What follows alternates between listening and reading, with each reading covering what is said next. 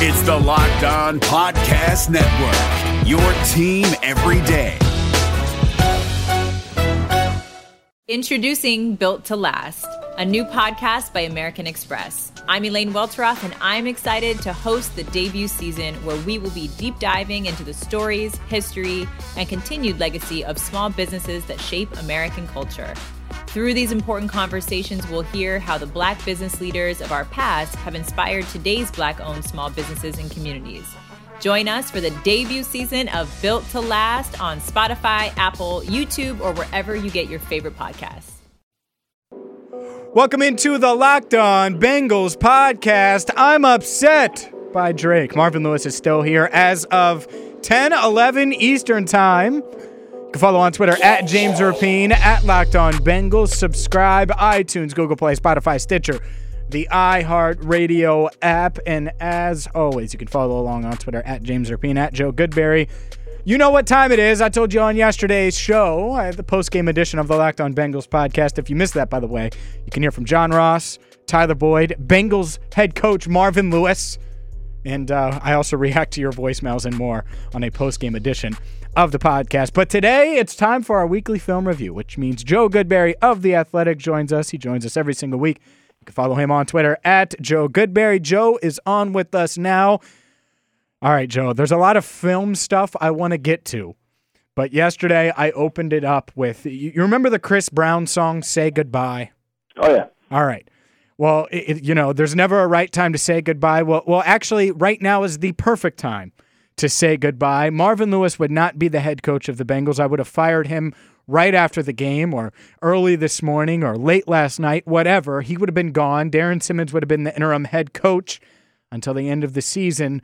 Is there any reason why I'm wrong or off about making that decision? No, you're not. I mean, they, they, can make honestly. It, this is this is this is a low point in um, in the Marvin Lewis area era. Maybe the lowest. I, I, you know, the only thing I, I would compare is the um, 2015 playoff loss, obviously. And mm it's funny because when we think about, and a lot of people are thinking about it right now, of um, completely blowing it up or, or going in a new direction, and it you look at, and I believe you posted their record since that 2015 playoff loss, and you look back and you say, man, that was the time, wasn't it? And that was the time to do it, and they didn't, and we've had to suffer through these last three years that have been really more painful than than than you would expect for a team that's been competitive, but yet the expectations of coming off of all those playoff years and then to what they're putting out on the field right now, this may be the worst performance or the worst team in the Marvin Lewis era. And that's even with the Ryan Fitzpatrick led terrible Bengals. Uh, mm-hmm. what was that? Oh nine? Oh eight. Oh eight. Oh eight.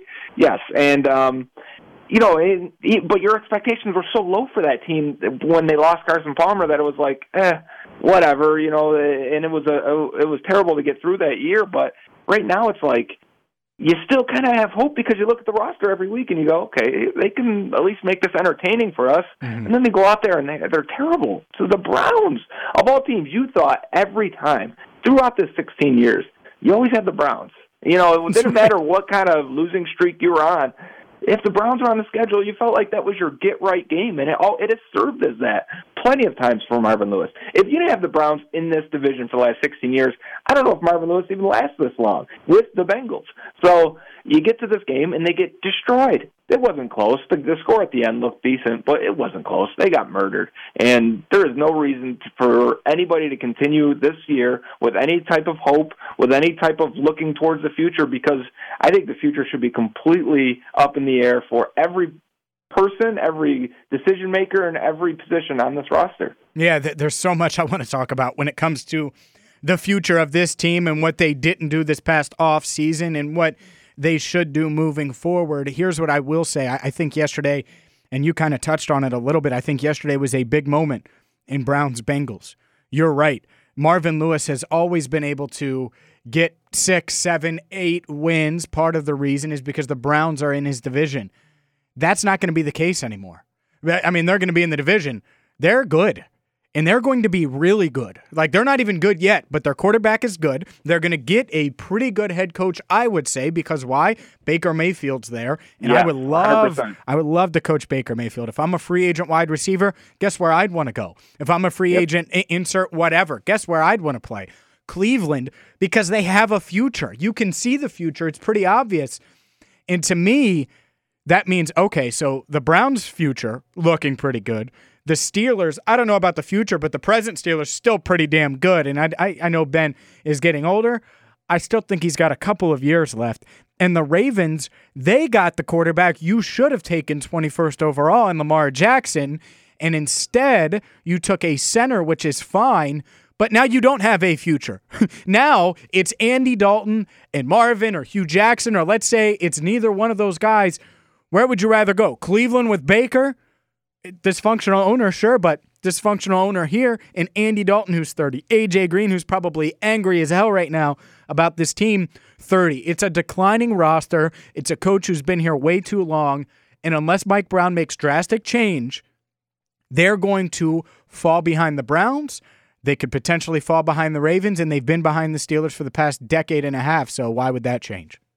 They're behind them now, this year, right now. Uh, They're behind the Browns. They're not a better team. We saw that on the field. Um, I think the Browns are going in the complete opposite direction that the Bengals are going, which is positive for the, for Cleveland and bad for Cincinnati, if that needed to be explained. But um, in just yesterday's game, look at the difference in the quarterbacks. It, the Browns just had a new coordinator. They just fired Hue Jackson and Todd Haley, two offensive guys that are highly regarded in the league, or were until this year, right? And they put in Freddie Kitchens as their coordinator. And now all of a sudden they look really good, and and part of that was inserting Baker Mayfield, um, you know, a, a third of the way into the season of, of what we have so far, and you could see the difference in the quarterback play. We've complained a lot about the Bengals offense, putting a lot of it on injuries and a lot of it on offensive line play, and then the receivers aren't getting open, Bill Lazor's not calling enough run plays, or whatever the case may be. They're not being creative enough.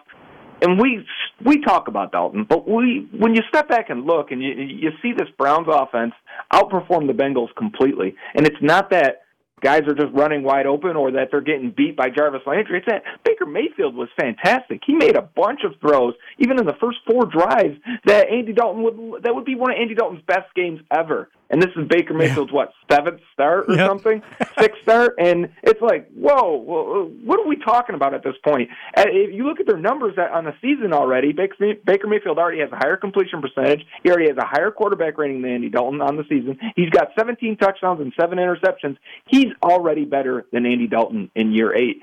And he's six games in, and then not only, and I, I, I'm sure we're going to get to Dalton, and I, now I'm on a roll here, but and then you see Jeff Driskel come in with the same offense for the Bengals, with the same players, with the same offensive line, with the same coordinator, and all of a sudden he's pushing the ball down the field and he's forcing it into tight windows. And he's that that throw to Tyler Boyd for the touchdown Yeah. is a throw Andy Dalton has pulled down at least ten times this year and not thrown that because the window is too tight because he can't get it over that linebacker and in front of that safety. I've highlighted it numerous times on the Athletic and on Twitter. Dalton will not make that throw consistently, and not not saying Jeff Driskel will, but he did right then and there, and it made it and made a nice play, a nice touchdown, and a play they needed at that time. And so you look at it and you step back and you go, we've complained about a lot of things on this offense, and sure we have Dalton too, but the biggest factors in your offense always and will be in the NFL, no matter what, you're the coordinator and the quarterback. And right now, the Bengals have a problem at both. And in, in a day like today, where nobody is above getting blamed or getting the finger pointed, we need to look exactly and directly at quarterback and say, he's 30, will be 31. It is time to draft that next guy. It is time to move on at the quarterback position as well as the, the coaching positions. Yeah, I'm with you. Joe Goodberry of the Athletic is with us. I'm with you. And the problem is, is now you got the the Herbert kid from Oregon, who's probably going to go in the top five. The Bengals, even though they're sliding right now, and some fans don't think they're going to win another game, I don't think they're going to be drafting that high. They've never been aggressive in trading up. So I look at it and I say, well, damn, you missed your opportunity with Lamar Jackson. That's the guy. Now, some fans might say, oh, he's too thin. He can't make the plays. Whatever you want to say, fine. But if I'm a an offensive minded head coach, which I think is really where the league is trending, I, I think that that's what you need to look at moving forward. I would want to see a quarterback like that waiting. That doesn't mean that Lamar would even have to start as early as next season. I don't know. Maybe you keep Andy, maybe you trade him for picks. I don't know.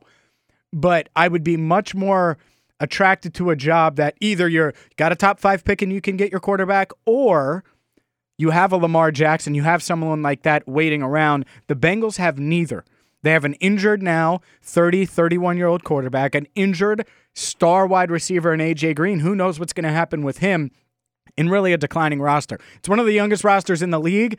A lot of those young players, half of them, it doesn't seem like are going to pan out. Half of them, like Jessie Bates, seem to be really good. At the same time, it's not been enough, and they didn't address the most important position in the past couple of drafts quarterback Joe. The Bengals need to start listening to us because they would have their quarterback, they would have an offensive minded head coach. I feel like things might be a little different today and I, it's the path they're now forced into making. I mean, they, they didn't want to do it. They did. They wanted to. Well, we're just we're close enough. You know, we're on the brink, which I never felt they were because we've always seen the limits of the combination of Marvin Lewis and Andy Dalton, and we've seen it in the playoffs. We've seen it against good teams. We've seen it in prime time. Um, and so they always felt they were closer than than than we did. So we were always a little bit more aggressive in in what they should do. Um, and now they're forced to make those decisions. And now they're forced, and it's right in front of them. And I don't think they can deny it any longer. Uh, yes, they should have taken Lamar Jackson. We said this. We said this before. And listen, Jackson hasn't been prolific passing, but the Ravens' offense instantly got better with a guy that's dynamic, and instantly got better with a guy that isn't limiting the offense in the way Joe Flacco is. And we can say the same about Andy Dalton in the way this uh, this this offense operates. A lot of times it is extremely limited. John Ross killed Denzel Ward down the sideline, and our missed quarterback missed it. Destroyed we can't have him. that. He shredded him.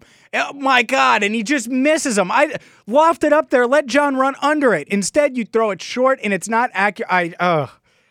Before the 54-yard attempt, Andy Dalton tries to throw an anticipation throw to. Uh, to uh, Uzomah on a, on a comeback route, basically over the middle of the field. It's too early and it's inaccurate and now they got to try a 54 yard field goal with a guy who's kicking 44 percent from over 50. You can't have that. These are these are why they were down 14 nothing from the get go. Those are those are the these are two of the first three drives where they should have scored and should have put put touchdowns to match the Browns touchdowns up, but they couldn't. And it it falls directly on the quarterback in these situations. It's not because the offensive line was is bad. It actually it held up pretty well for the most part. Besides probably oh boy he and Billy Price. Billy Price had his worst game as a pro. Got his quarterback injured on a high snap, who probably broke his thumb again. Now I'm speculating, but it looked like it. The same thumb that he hurt in 2015. And we're sitting here saying, well, Price isn't exactly cementing himself as a instant impact star in the center position when how many first round picks for the Bengals haven't had an impact in, in year one? And yet we always got to battle these people that, oh, you can't take a quarterback because they have a hole at center. You can't take a quarterback because they have a need at tight end. Can't take a quarterback because they need a linebacker. No, you take a quarterback because the team that's going to win it all this year, whatever team it's going to be, is going to have a good quarterback. But you know what they're also going to have? They're going to have a hole at right guard. They're going to have a hole at defensive end or corner. It doesn't matter. You get the right quarterback in there, and you can fix some of those things later with coaching and with the the advantage your quarterback will have over the other guy. It it just it drives me crazy, and we're probably going to talk about it all the way until draft season comes around again. But we're there now. We're there, and I think more people than ever are on the same side of something has to change and has to change at the most important positions. It's our weekly Bengals film review with Joe Goodberry of The Athletic. We'll get back to all things Bengals and actually dive into the film, including Marvin Lewis's defense. But first, let's talk about sex. Remember the days when you were always ready to go? Now you can increase your performance and get that extra confidence in bed. Listen up. BlueChew.com. That's blue like the color blue. BlueChew.com brings you the first chewable with the same FDA approved active ingredients as Viagra and Cialis so you know they work. You can take them anytime, day, night, even on a full stomach. And since they're chewable, they work up to twice as fast as a pill, so you can be ready whenever an opportunity arises. Blue Chew is prescribed online and shipped straight to your door in a discreet package. So, no in person doctor visits, no waiting in the pharmacy, and best of all, no more awkwardness. They're made in the USA, and since Blue Chew prepares and ships direct, they're cheaper than a pharmacy. Right now, we've got a special deal since you listen to Locked On Bengals. Visit BlueChew.com and get your first shipment free when you use our special promo code Locked On. Again, promo code Locked On will get your first shipment free. Just pay the $5 for shipping. Again, that's B L U E Chew.com. Promo code locked on to try it free. Blue Chew is the better, cheaper, faster choice, and we thank them for sponsoring the podcast. Hey, what's happening? It's your boy Q, host of the Locked On Raiders podcast, and I hope you guys feasted on the MyBookie Turkey Day free play that allowed users to grab themselves a risk-free bet up to $250. It was basically a free shot at trying to double your money. If you didn't get in on that, what are you doing? Nah, but seriously, now is the time to get some skin in the game with MyBookie, where odds boost, lightning deals, and free bets await all season long. And with the NFL playoffs right around the corner, we know who these teams are. We know what they're capable of, and it's not difficult to find some value in the lines. Whether you're a first time customer or have been playing with MyBookie for years, there is no shortage of value to be found in the thousands of game lines, unique prop bets, and contests that they offer every week. Sign up or get reloaded today. Find an edge, make your bet, and get paid. They also boast a fully fledged casino platform giving you access to all the classic table, slot, and card games you'd expect to find at your local spot. And the best part is, at MyBookie, the doors never close, so you can continue to build your bankroll even after the stadium lights have gone out. Make the right play and sign up today at MyBookie. And when you do, use promo code LOCKED ON to get your deposit matched halfway all the way up to a thousand bucks. The terms are simple. You put in $200, they'll match you with another $100 in your account. If you were already planning to bet this season, this is free betting money. It's winning season at MyBookie, so come join in on the fun and win some cash while you're at it. This is Ross Jackson from Locked On Saints. This podcast is brought to you by Carvana. In the age of online retailers, buying a car should be no different. And that's why Carvana invented a brand new way for you to buy a car that's 100% online. Without leaving the comfort of your couch, you can browse and buy from their selection of almost 20,000 cars. And once you've made the purchase, your car comes to you, delivered right to your door, or you can go and pick it up from one of the coin operated car vending machines. All of Carvana's cars come with a seven day return policy, ensuring that you get a car that fits perfectly with your life. Not happy? Exchange it or return it for a full refund. And with its dedication to customer service, it's why hundreds of thousands of customers have ditched the dealership and given Carvana 4.7 stars in customer satisfaction. So check it out, the nation's fastest growing auto retailer at Carvana.com, C A R V A N A.com, Carvana.com. Support for this podcast comes from CDW and Dell Technologies. At CDWG, we get that migrating your agency to a hyper-converged infrastructure is challenging. Like me switching to decaf. Gotta do it, don't want to do it, but gotta do it. Whoa, slow down, friend. CDWG's experts can help simplify your transition from legacy to hyper-converged infrastructure with Dell EMC solutions that offer speed and agility. Do it, do it. Have you done it? Is it done yet? Why isn't it done yet? IT orchestration by CDWG. People who get it. Find out more at cdwg.com slash Dell EMC. Support for this podcast comes from the first one with DJ Khaled, a new podcast only available on Amazon Music. What's up, y'all? This is DJ Khaled, and this is the first one. We hear from all the A-list music stars like J Balvin, Nas, and Kelly Rowland about songs that didn't change the game, but changed their life. It's almost like sometimes before you even get in the industry, it's like you set up to fail. And there's so many moments where you can win. And the winning is great, but it's so many things that you go through to get to the win. And so much more who tell their stories about their first hits that took them to the next level, changed their life, overlooked to being overbooked. When I was recording the song, I already knew it was going to be a global hit. And I'm not joking, my G. I really felt it inside of me. I was like, I just can't wait to see it number one. Join me every Thursday with the first one drops only on Amazon Music. Let's go.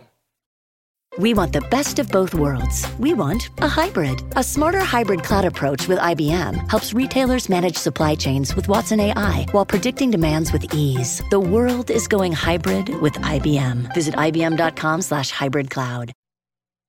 Huey Lewis and the Bengals fall to 0 and 2. Let's start with the defense, Joe, because Marvin Lewis said he has it. It, it was him. He he moved on from Teryl Austin, and what was his goal? His goal was to turn things around. This Bengals team was five and four. They had just gotten beaten up by the New Orleans Saints. They had two important divisional games at Baltimore and home for Cleveland. Things could be salvaged. So Marvin Lewis takes over the defense. He brings in Hue Jackson to help with uh, with just head coaching role, assistant, whatever, get him coffee, whatever the case may be. Either way, it hasn't worked. They're 0 2 are Huey Lewis and the Bengals. Uh, Marvin Lewis's defense, does it look any different than what Teryl Austin put out there when you pop on the film? No, uh, they're doing things. They're, it, it's the results. The results are the same. No. The results are that they they're they're the effort's low. They're missing tackles, and the open in the middle of the field is too open consistently. It, I think William Jackson allowed one catch on a slant, but that's it. I didn't notice the um, Darqueze Dennard getting beat in place of Dre Kirkpatrick, Darius Phillips, and KeiVarae Russell had to get in there. You really didn't notice those guys getting beat, and you look at it and you go, it's not the corners. We know there. We know that was an area of depth. The teams aren't even attacking that position right now. They're trying to isolate a safety or a linebacker in coverage, and they're just picking on them. And then the pass rush is just not there. Again, they didn't get anywhere near the quarterback.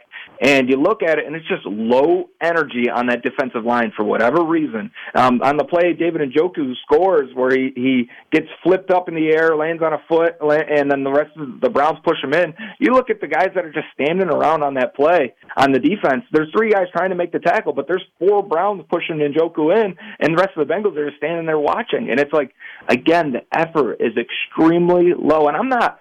I'm not one of those fans or one of those guys that are saying, "Oh, the effort's bad. That's why they're losing." It, it's extremely blatant on the defensive side of the ball that they are just going through the motions.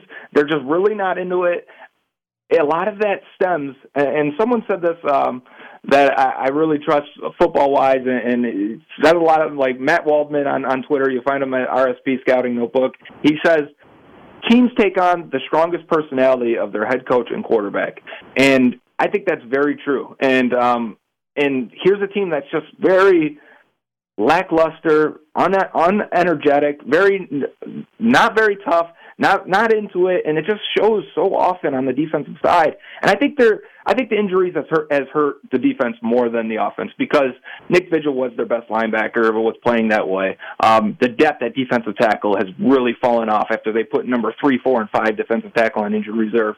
Not having Carl Lawson out there has sapped the pass rush completely. A lot of people are like, well, where's Carl Lawson with his one sack? He had a handful of pressures in every single game, and now you're not even getting those, and it's not pushing the quarterback towards um, Dunlap and Atkins. And Atkins is making plays in the run game. Dunlap's making plays in the pass game, but they are just not breaking through. Uh, I mean, in the in the run game for both those guys, they're just not breaking through as pass rushers, and it's really it's it's really just that there's too many holes in the middle of the field. Um, plays like uh, I think there was a sack. Carlos Dunlap and Atkins split a sack, and Vontaze Burfict was called for defensive holding. Yep. And if you watch the replay, he has no business even touching that guy. He has no business even getting near that guy and putting a hand on him. He did that. I, I believe he did that on his own decision, and he cost the team. Uh, and these are the types of plays that when you look at it, and Burfict hasn't played well all year. And honestly, this is a, a, a horrific season. They bench Hardy Nickerson.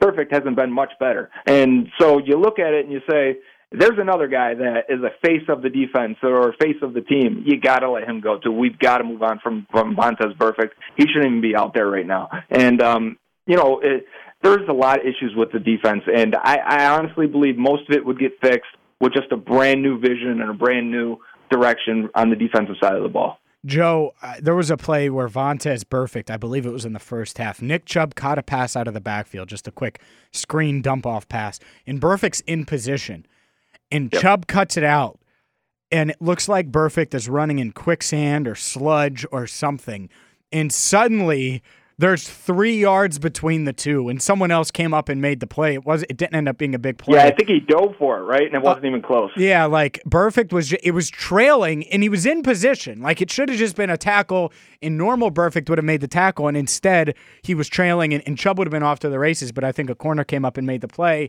He was awful yesterday. A like two and a half steps slow is how it felt to me. He's been awful all year, and it's, if you focus on this game, then this is exactly how he's played, and he looks extremely slow. Uh, I think the Bengals posted a video before the game. You know, they normally on Twitter they posted like a, kind of like a hype video, some highlights, and a couple of them were of Von- Vontaze Burfict running and making plays, and he was so much thinner. And I think some of them were from 2015 or so, and uh, I, he's not even the same guy out there. He's He doesn't even look like the same guy. And before, he was an energy creator at the very least, right? Even when he was heavy before and or rounding into shape as he was coming back from suspension or injuries, he at least created energy and excitement and toughness on the defense. He's not even providing that right now at all. So, if anything, I think he's sapping some away because you see him arguing and pointing fingers at players after the plays and complaining about complaining to the refs, complaining and, and getting in fights with other the other team, which only amps the other team up and get and raises their energy up. I think he's a negative impact on this defense completely. And honestly, uh, looking at it, and I don't want to blame anybody else on this defense more than their middle linebacker that's supposed to be their guy. But also when you see things like Geno Atkins dropping in the coverage on the on two of the biggest plays the Browns had in the first half, and you just go, Marvin, that's that's you. you. You're calling the plays here. What are you doing? And there was even some plays where you see Burfict was telling Marvin to recall the play, or, or he couldn't hear him out there. And it must. And I, I don't know if anybody asked him again because Marvin talked about him after the first week that he had issues with the headset and hitting the right button.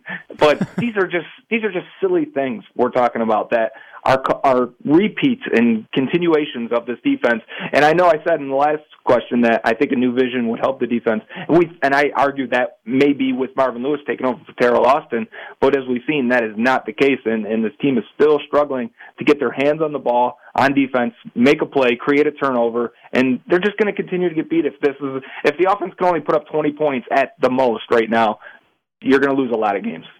Yeah, you are going to lose a lot of games and that's what they're doing. Bengals take on the Broncos at Paul Brown Stadium. I have a feeling not many Bengals fans are going to go to that one on Sunday. Joe Goodberry of The Athletic is with us. Let's talk about the offense and let's start with what they did or didn't do. And I know you talked some about Andy Dalton.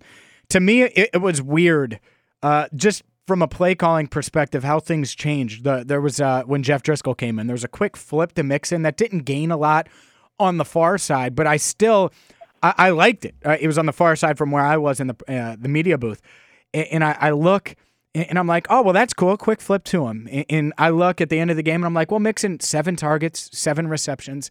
Mm-hmm. Why is that not the case every single week? Like, I, I, it seemed like they got a little bit more creative when Driskel was in there, and stuff that I think you can run with Andy Dalton. The other part of this that I think is quite interesting is Auden Tate I know he didn't put up huge numbers, but just him jumping and diving in the way he can contort his body and go up and get it and just his physical traits, he's got to be in the game over Cody Core. There's no denying that. And it didn't take long for us to see that he could still do what he did in training camp. And that doesn't mean he's going to be a good player. But but to me, I don't trust this coaching staff at all to evaluate talent. Like I know they're not super high on John Ross. I am. I'll side with me. I know the fans are most fans are really high on Auden Tate. The coaches aren't. I've heard the front office is. I want Tate in there before Cody Core. Overall, what were your thoughts on, on just the Bengals' offensive game plan? Was this on Andy early? Was it on Lazor? What was it? it there was there was early in the game. I, Andy missed crucial throws, like we talked about in the first segment, with that Ross miss with the Uzomah miss over the middle, and then an interception coming back when he I think he was going to Cody Core on the right side. Core run a terrible route, and, and but Dalton, you know, trying to trust him, throws an interception.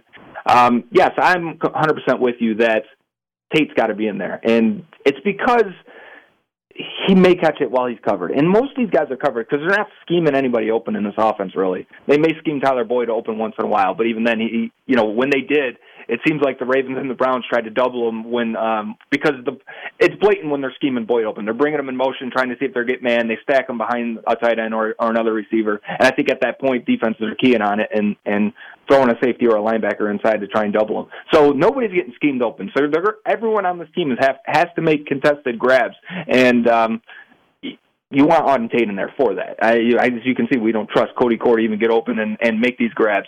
So talking about I want to talk about Tate because he got two fades or at least goal line opportunities in the beginning of the game, right before the, the halftime, right? Mm-hmm. Dalton throws a fade, I believe it's second down, completely out of bounds, misses him completely, not even close. AJ Green's reaction to that play, to me, if you saw it on the on the TV uh, broadcast, he was not happy. And I was going to post it because um, I, I wanted to record it and post it on Twitter. But you could see he's going, God damn it! And he's he, from what I can read out of his mouth, and he's he's you can see he's upset that that Tate didn't get the opportunity to catch that ball because he, he is he's got great positioning on it. His eyes are up. He almost goes up for a one-handed grab and gets it, but the ball's completely out of bounds. And you can see Green from that perspective of oh I've seen that before and uh, and and you know you go on to the next play but when you're on the sideline or when you're watching it like we are you get a little more frustrated and I think we've seen Green act that way or or, or react that way is very telling I, I believe and then comes back and and they they get someone offside so it's third down and they go to Auden Tate again and the and the ball is a rocket ball back shoulder that's thrown too early again. Dalton's timing was so off this game. People say it's it's the lack of faith in the offensive line, but at the same time, it's always been like this. He's always had a quick time and a timer in his head. Wasn't that an offside? It, it was an offsides. It was a free play, and he Yep. like it, it was almost like he panicked. He knew it was a free play, and he just got rid of it really quick. It, it exactly. If I remember right, it wasn't like he, there was pressure right in his face. He had another half second. No, that guy stopped. That guy jumped. He planted his foot. The ball snapped. So that guy wasn't coming in. I feel like Dalton reacted like, "Oh, that guy's got a free run at me. I got to release it right away." But that's spatial awareness that a really good quarterback would have. You know, the really good guys are like, "Okay, I've got a little more time." You've got that matrix vision in your head, where I don't got to see that guy. I can feel him, and would know you've got another half second. Let Auden Tate get into his route. You know, with with you got to throw to each receiver differently. With Ross, you got to throw a little bit earlier, so because you're not going to be able because you're overthrowing him on a lot of these plays or underthrowing him before. Now he's overthrown, so you got to throw it a little bit earlier. With Tate, you may have to throw it a little bit later. Let him get into his route, let him settle a little bit, so he can get to his spot at the right time, at the right depth, and get his head around. Um, you saw it on the Ravens play where where or where he caught a five yard pass on third and six, where uh, Marvin Lewis said he didn't get enough depth on his comeback route. Well, Auden Tate is aware of, of his limitations, I believe, and that's why he tried to get in there and get to the right timing and didn't get the right depth because he's not the fastest guy. And that's when you see him trying to overcompensate and and snap his route off a little bit quicker because he knows he's got to get there in like 1.8 seconds. So you know that's the type of thing you know, you, you, you, the adjustment with receiver and quarterback. So on this play, and I'm, I've got it on right now, it's just Dalton was way too quick. Now they come back on third downs, and John Ross catches a touchdown because that's all he catches, and that's fantastic. But at the same time, you know, that's when process is more important than the product or the or the production because those two missed throws to, on first and second down are mistakes and, and, and missed opportunities to score and put up points on the board. They they go into the same hat as missing John Ross, as missing CJ Uzomah, is not throwing that seam route to Tyler Boyd earlier in the game. So you you, you know. Even though they scored on that drive, it still comes out as one good play, two negative plays, in my opinion, of the quarterback play. What is your opinion on uh, Tyler Boyd? Obviously, he had a pretty good game, led the the team in receiving. How did he play? How did John Ross play? Obviously, those two played the, the, the most snaps out of the wide receivers. They're your two best wide receivers with AJ Green down. How Yeah. was the wide receiver play? I'm increasingly optimistic with John Ross, and I know we already were, but you know, after the rookie year, after the multiple injuries, after the games where he's catching two passes for 30 yards type games, where you're just like, uh, you know, we need more. Um, they they are throwing different routes to him. He had a couple slants. The one slant was a really nice grab, and with Denzel Ward on his back. Um, the adjustment on his touchdown grab was really nice because he's he knows he can't run his route straight through that linebacker. He's going to get stopped, so he's got to slow down, go around him, and settle into that hole. So that's a really good route. Then he has a drop pass where he lets it go into his chest. We've talked about that. He's working on catching with his hands. You say, well, every receiver should catch with his hands. Yes, that is the idea. But some receivers are body catchers and more comfortable in those situations, and it takes work to be able to comfortably extend and catch with your hands and not double clutch it or, or bobble it and, and feel more secure that way. And it's something he's working through. So he had a bad drop on the sideline. Um, but overall, I thought Ross was good. He did what he was supposed to do. He would have had a nice deep touchdown against a really good corner in Denzel Ward, and and, he was missed by his quarterback, so it could have been a huge game. I thought Tyler Boyd could have had a huge game. You had that uh, the the snap penalty on on Billy Price at the end of the game where Boyd plucked it off two guys' head. Man, it wouldn't have changed the game, but what a fantastic play by Tyler Boyd, and it's fantastic effort. It those guys are good. I, I'm not worried about those. It's that if they had AJ Green, man, you'd really love this receiving corps right now. And then if the fourth guy was Auden Tate, you'd you'd, you'd really like what they have. But um, at the end of the day, you don't have Green, and that's been an issue. And, and hopefully, he'll be back at some point. Hopefully, he want to comes back. Hopefully, he wants to come back for the future and for the for the remaining years of his contract. To be honest with you, because I'm feeling right now like maybe you when you blow it up, you let him go to a team that actually has a chance to win it. Yeah, if I was him, I would ask for a trade at the end of the year. Yeah, there's no reason why you shouldn't. I mean, honestly, if they're going to blow it up, and they probably should, he's one of their selling points to attract a head coach. Um, so I I could see why they would definitely want him because they had. Someone asked me yesterday because um, they said, "Well, who can this franchise get?" Because obviously the Bengals aren't a marquee destination. You talked about it in the opening. If you got an uh, an option between the Browns and the Bengals, you're going to take the Browns. Um, you're not going to take the Bengals that aren't going to spend in free agency that are going to kind of limit themselves in players they're they're going to acquire. Uh, they're going to limit themselves in the scouting department. You're going to have to work with Mike Brown, who is, who is particular in some of the things he does. Um, so someone said, well, what's the selling point then? How do you find a good coach? And to me, I, I would say it's that there is talent on this roster.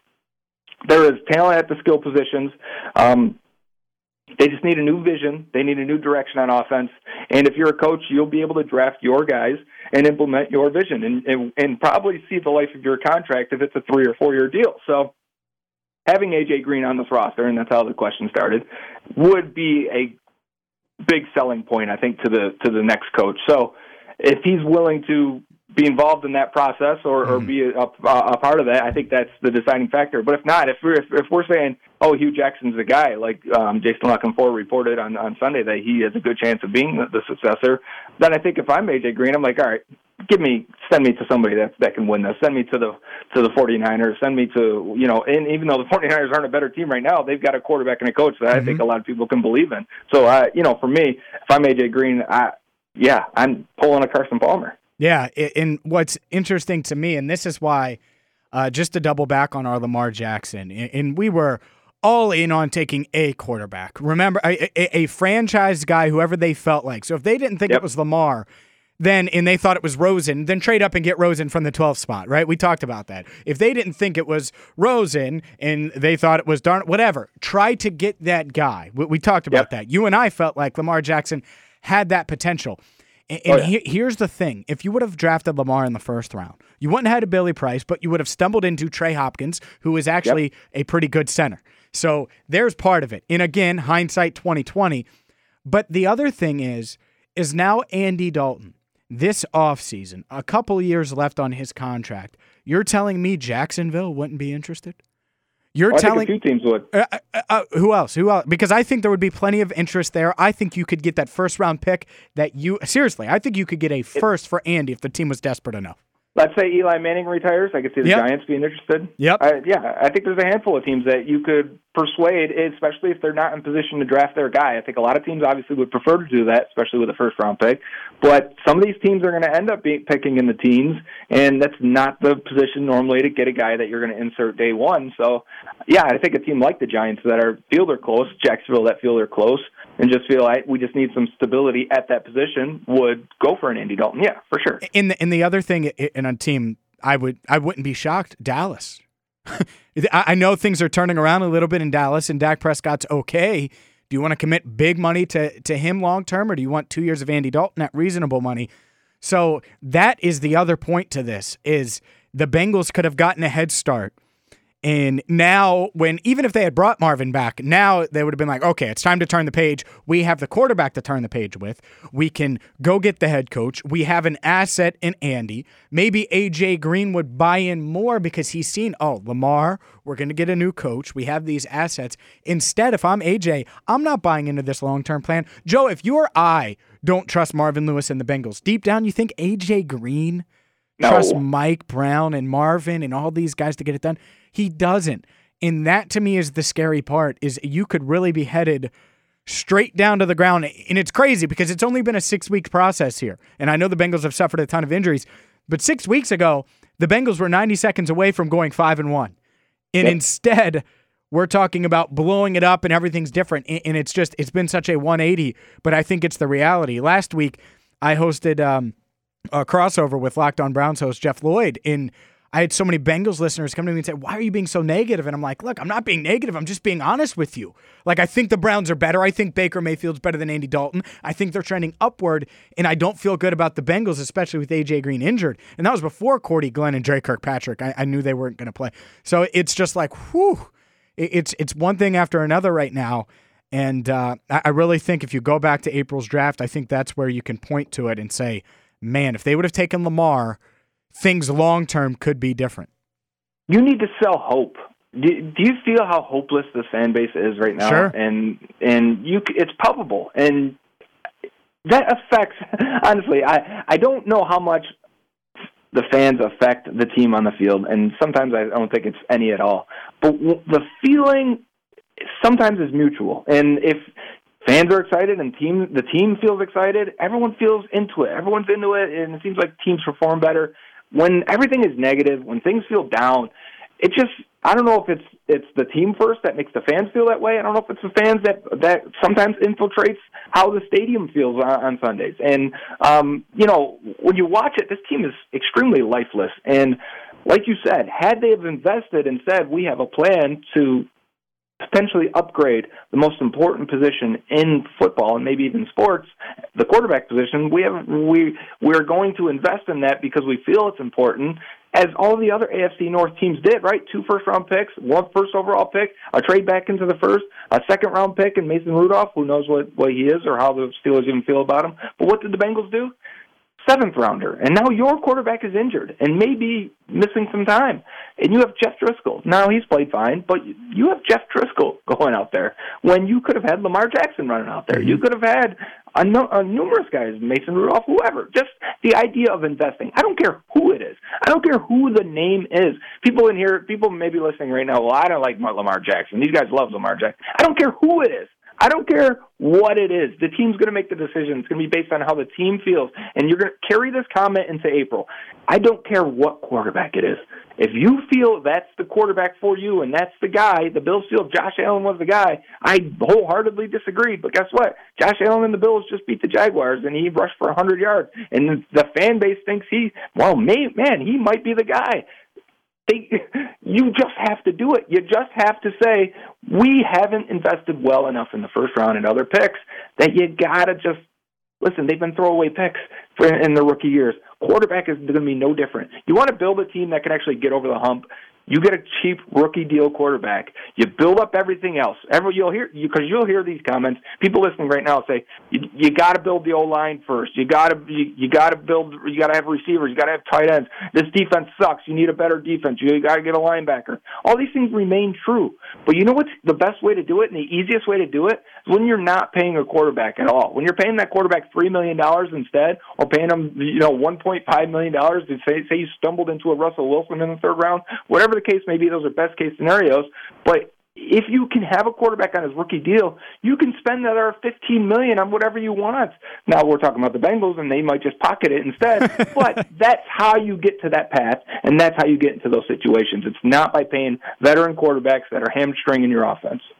He's Joe Goodberry of The Athletic. Follow him on Twitter at Joe Goodberry Joe. Plenty to write about, plenty to talk about. What do you have coming up this week on The Athletic? I'm not writing about anything. I, no. My the title is for the next one: Punt the Bengals into the sun. Dang. Well, Kevin Huber might be their best player right now, so maybe that's the case. You know, he's a he's secret weapon. Punt the rest of the team in the sun. Keep Kevin Huber. That's well, the title. No. What about John Ross? By the way, I have to get a jersey.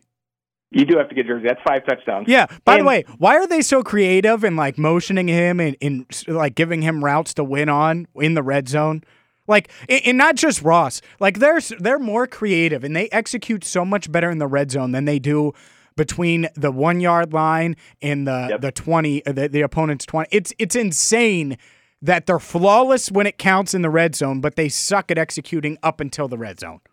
I was only at camp for a couple of days, and we talked one day, and I said, "Man, they are really working hard on the red zone, and the red zone looks fantastic." And we, we talked about it, yep. and it really did. And then all year, their red zone has been really, really good. You get them in the red zone, I feel like Bill Lazor can scheme them to to success. Um, it, you know, you divvy up your time as every team does on red zone stuff, on third down stuff, on you know your basic script packages that, that you're going to come out your first 14 plays, maybe first two drives, and then from there, you know, things are fluid. So, how much team are how much time are they putting into these sections of the offense? It seems like they put a lot of time in the red zone, which is great. I'd love touchdowns are worth way more than field goals. You may say a field goal's worth three. You, uh, I retweeted it yesterday. Read that link that the the statistics say touchdowns are worth three times as much as field goals. And you may say that math doesn't add up, but at the end of the day, touchdowns win games, not field goals, and that's what it comes down to. So you need to score, and the Bengals are good at doing that. It's their explosive plays, it's their consistency, it's their third down execution, and you know maybe that means they need to invest more time into that. Maybe it means they need a better quarterback. Maybe that means they need a better offensive line. They need receivers to get open. Whatever the case is, yes, if we want to look at a positive, they are very good in the red zone. Yeah, they are. He's Joe Goodberry of The Athletic. Joe, I appreciate the time as always. Hopefully, you had a lovely Thanksgiving. Plenty to be oh, thankful yeah. for, um, but but just not when it comes to the Bengals. I will. Uh, I will talk to you soon. All right. Take care, James.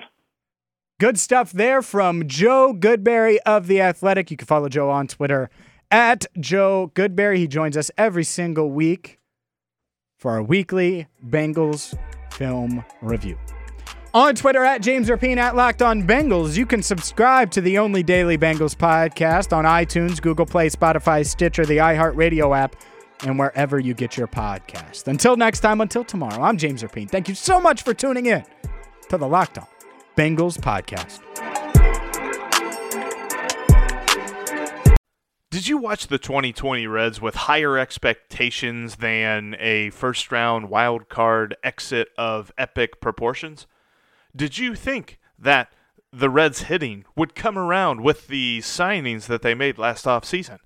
Are you wondering who is asking you all of these questions? Hi, my name is Jeff Carr, and I host the Locked On Reds podcast each and every day, part of the Locked On Podcast Network, your team every day. Throughout the offseason, I'm going to take a look at these Reds, how they fix what didn't work in 2020, and how they continue their success in 2021. But wait, there's more. I'll also have interesting interviews with players, writers, and everyone in between talking about the Cincinnati Reds. Come join me on the Locked On Reds podcast each and every day.